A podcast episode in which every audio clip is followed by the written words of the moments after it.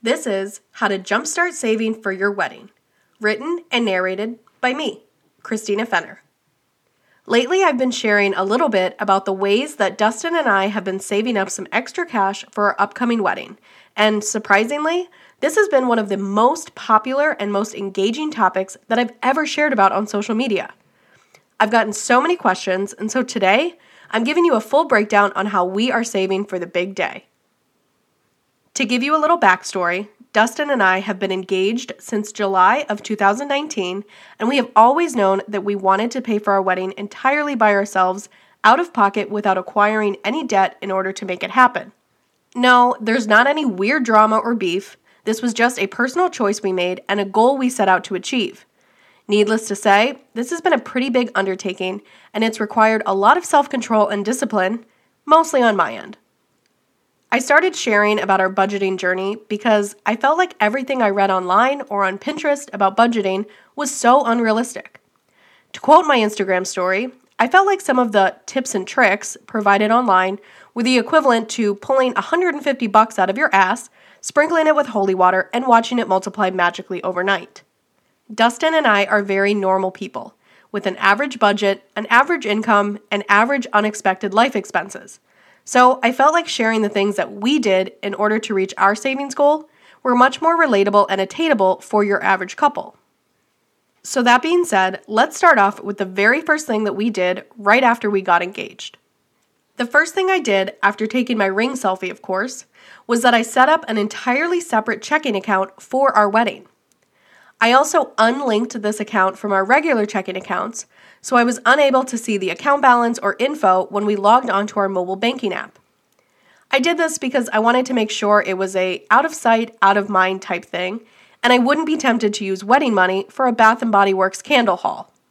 We decided to set our wedding account up as a checking account versus a savings account because once we started paying vendor deposits, I wanted to make sure that we could either pay with a card or write a check. Since our wedding account is not linked, I can only make transfers to the account, but I can't make any withdrawals unless I physically go into the bank. The next thing that I did at the bank was that I set up our regular checking accounts as roundup accounts. We bank at North Country, but I do think that other local banks have a similar option. What this means is that now both of our regular checking accounts have a roundup feature. So every time we make a purchase with our debit card, it will automatically round up to the nearest dollar and deposit that roundup money into a savings account. From there, since our wedding account isn't a savings account, I just transfer whatever amount we've saved from our roundup account into the wedding account. We use our debit cards rather frequently, and you'd be surprised how much you can save and accumulate just by using this roundup feature. I usually do a transfer from our roundup savings account to the wedding account once every two months. However, if you set up your wedding account as a savings account from the start, then your roundup change can be deposited automatically without having to do any transfers. Once we had our wedding account set up, now we had to determine how much money from each job or each paycheck we could tuck away. This was a little different for us because a large majority of my work and pay occurs during wedding season, which is about six to seven months out of the year. Because of this, we determined that from each wedding, I would take a little less than half of my profit and deposit it into the wedding account. This is the very first thing that I do after taking care of all of my overhead costs. I know this sounds like a large sum all at once, but remember, I only shoot weddings about half a year, so essentially I'm making up for the other six months that I don't have wedding payments coming in. Now, since I do work a normal job, teaching at SUNY Canton, I was also able to contact the payroll office and set it up so a certain amount would be directly deposited into our wedding account every time I received a paycheck. This was very simple, and I love that it was a one time setup thing, and I don't even see the money coming out of my check. It's just automatically taken care of. Again, out of sight, out of mind has been the most successful route for me. Less temptation with automatic savings. Now, that sounds all fine and dandy, but let's remember that we still have regular bills and life that we have to pay for. When you're determining how much or what percentage you can set aside, don't forget that shit happens, and you probably need to replace the tires on your car eventually. Because of this, I found that dedicating one person's income to savings was much easier.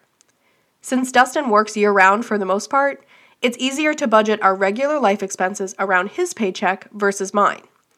Now, I know that every couple's financial dynamic is different, and I absolutely think that communication and teamwork is the most important part when creating a budget and a savings game plan. I do suggest getting this part of your savings plan figured out ASAP so you can maximize the amount of savings that you'll acquire between getting engaged and then actually paying for your wedding. My most recent savings venture that you've probably seen on my Instagram stories has been the envelope challenge. You might have seen a variation of this idea on Pinterest, but here's how we are saving an extra 1500 towards our wedding.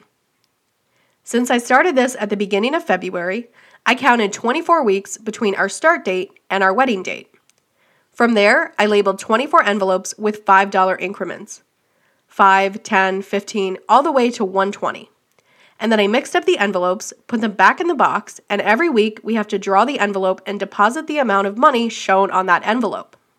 We take that amount of money, seal it in the envelope, and tuck it away. Like I mentioned, by the time our wedding rolls around, we will have accumulated $1,500. I like the fact that the amount each week is sort of a surprise. I may only have to deposit 5 or I may have to deposit 75. If the surprise element doesn't exactly work for you, then just keep your envelopes in order and keep a chart taped to the outside of your envelope box so you know what amount you'll be depositing each week.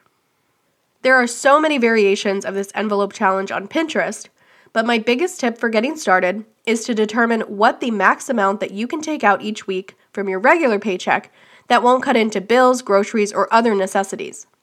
For us, this was about 100 bucks, but for easy math, our highest envelope is 120. So, no matter what envelope I choose each week, I know that that amount is not likely to be an issue to come up with for the deposit. Another option to keep that max amount down is to have multiple envelopes with the same amount on them. For example, if $100 is a little too high, Put two $50 envelopes or four $25 envelopes in there instead.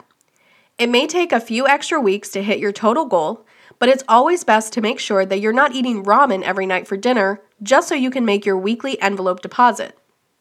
As I was proofreading the script to Dustin, he suggested that I mention that there are so many ways that you can utilize this envelope challenge. Maybe you want to save for a down payment on a house, save for a vacation, or maybe pay off some debt. But whatever the case may be, you can easily customize the amount, length of time, and money increments to best suit your needs. I so wish we would have started this envelope challenge a long time ago because it's worked so well for us so far. I'm very task oriented and love a good challenge, and I know that it will be so rewarding once it's done. We absolutely plan on setting a new goal and continuing our envelope challenge even after the wedding. Our next and most quirky way that we save for the big day is that we have religiously saved all of our coin change and save all of our cans and bottles. Yes, you heard me right. I have no shame in saying that you'll find my ass down at the Bottle Redemption Center with a smile on my face in July. These two methods definitely take some time to make a real dent, but it's totally worth it because it takes such little effort. Just for reference, when we moved and bought our house, I paid for 100% of our U Haul and moving fees just from redeeming cans and bottles. No joke. Also, when saving your change, you want to make sure that when you do go to redeem your coins, I actually suggest not using a Coinstar machine, simply because they take a percentage of your total. Sort of like a fee for using the machine. I actually prefer to use the coin redemption machine at my local bank, which doesn't charge a fee or take a percentage. However, keep in mind that you do have to have an account with the bank in order to use the machine without a fee.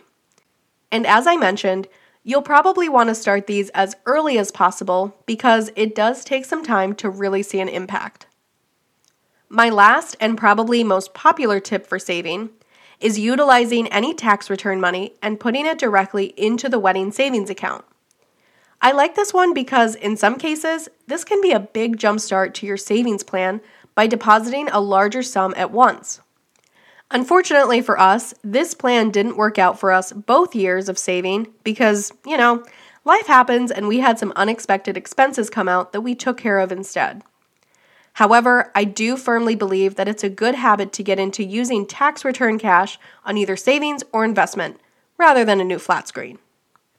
I will say that it can be hard to bank on the amount you'll be able to put away from your tax return each year because, as we all know, tax brackets, rules, and all that shit seem to change every single year.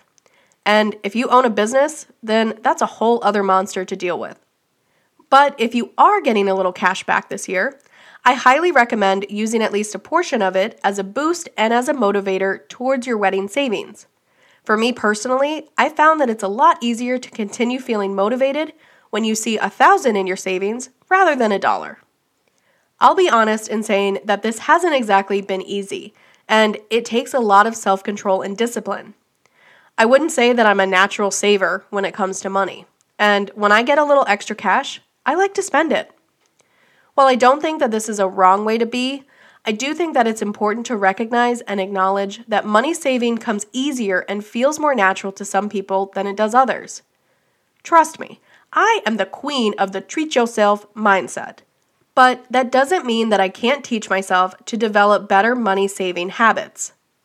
It's a skill that has taken some time to nurture and develop, and I can't stress enough how important it is to set realistic and obtainable goals. There's nothing that will throw you off course quicker than failing to reach a goal straight out of the gate. Sure, if we all put our entire paycheck aside into savings, we'd have our wedding paid for in no time. But again, that's not realistic. It's also important to remember that life happens, and you should probably always plan for the unexpected. For us, that big unexpected was COVID. As I mentioned, a majority of our savings plan was funded by the weddings that I was booking. And when over half of those weddings canceled or postponed in 2020, that really had a huge impact on our wedding savings plan. This did force us to reevaluate our budget and our savings plan, and we did have to make some cuts. There were some vendors and things that we had originally accounted for in our budget that no longer fit within our adjusted budget due to the loss of work and savings. Sure, I was bummed out, but I also knew that it was more important to me to scale back a little now and still stay on track within our budgeting goal. This financial setback also forced us to modify our savings plan and dedicate portions of other income that I was bringing in from regular sessions or retaining fees. I'm sharing all of this with you not because I just love airing my dirty laundry, but because I want to share the realistic side of budgeting and saving for a wedding. I want to share the stuff that I can't find or read about on Google, and I want to share my experiences that are likely to resonate with you rather than just making you feel like a broke peasant. I will say that by creating a cushion of time, two years to be exact, has allowed Dustin and I to roll with the punches, make adjustments, and still stay on track. I'm not sure where the idea that you have to get married within a year of getting engaged came from. Long engagements certainly have their perks, and Dustin and I always knew that we would be engaged for at least two years simply because we wanted an ample amount of time to save for our wedding. If getting married within a year is what you want to do, that's awesome. But it's also perfectly okay not to fall prey to the unrealistic time frame. Okay, I know this may sound lame coming from someone who frequently attends pretty bougie weddings, but to me, it was more important for us to be in a financial situation after the wedding that allows us to pursue our other life goals. For example, we are planning for a major home renovation after the wedding, and I'd rather cut back now than to acquire more debt and potentially negatively impact us later on when we're dealing with a loan from the bank. Now, that certainly doesn't mean that we're not splurging on some things for our wedding. I knew that I would not skimp on a wedding photographer, obviously. And so that was the first vendor we booked because we knew that a decent portion of our budget was going to go to that vendor. I also knew that I didn't want this to be a DIY wedding, simply because I didn't want to feel the stress and pressure of having to put together 25 centerpieces while juggling a wedding every weekend prior to my own. And yes, in order to make our goal a reality, I also made the decision not to take any weekends off prior to my wedding, just as Dustin will be working leading up to our wedding as well. Hooray for teamwork! I also waited to schedule my bachelorette weekend until I had my 2021 wedding schedule all set. I waited to see which weekends weren't booked, and that's how I chose my weekend off to celebrate. And no, I don't feel annoyed or disappointed by having to plan my fun around others. I feel blessed to have enough work in the first place in order to make our savings goal a reality. It's all about mindset, people. As I mentioned earlier, I can't stress enough how important communication and teamwork is when saving for something big. You don't have to be Dr. Phil to know that money is one of the most common areas of conflict in any relationship. No matter what your financial dynamic is with your partner, the key to success here is to keep them in the loop, no matter how uninterested or laid back they may seem. This has been a personal challenge of mine because my inner control freak would much rather just do it myself so I know it's done and done right.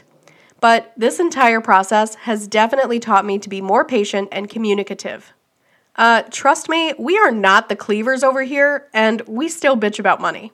But I definitely think it's fair to say that it's teaching us both a lot about working as a team when it comes to those dollar signs. To start off on the right foot, one of the very first recommendations that I make to my brides when starting their budget is to determine what I like to call your top three. Remember the good old days and top eight on MySpace? It's sort of like that, but for wedding vendors. These are the top three areas of your wedding or vendors that are most important to you.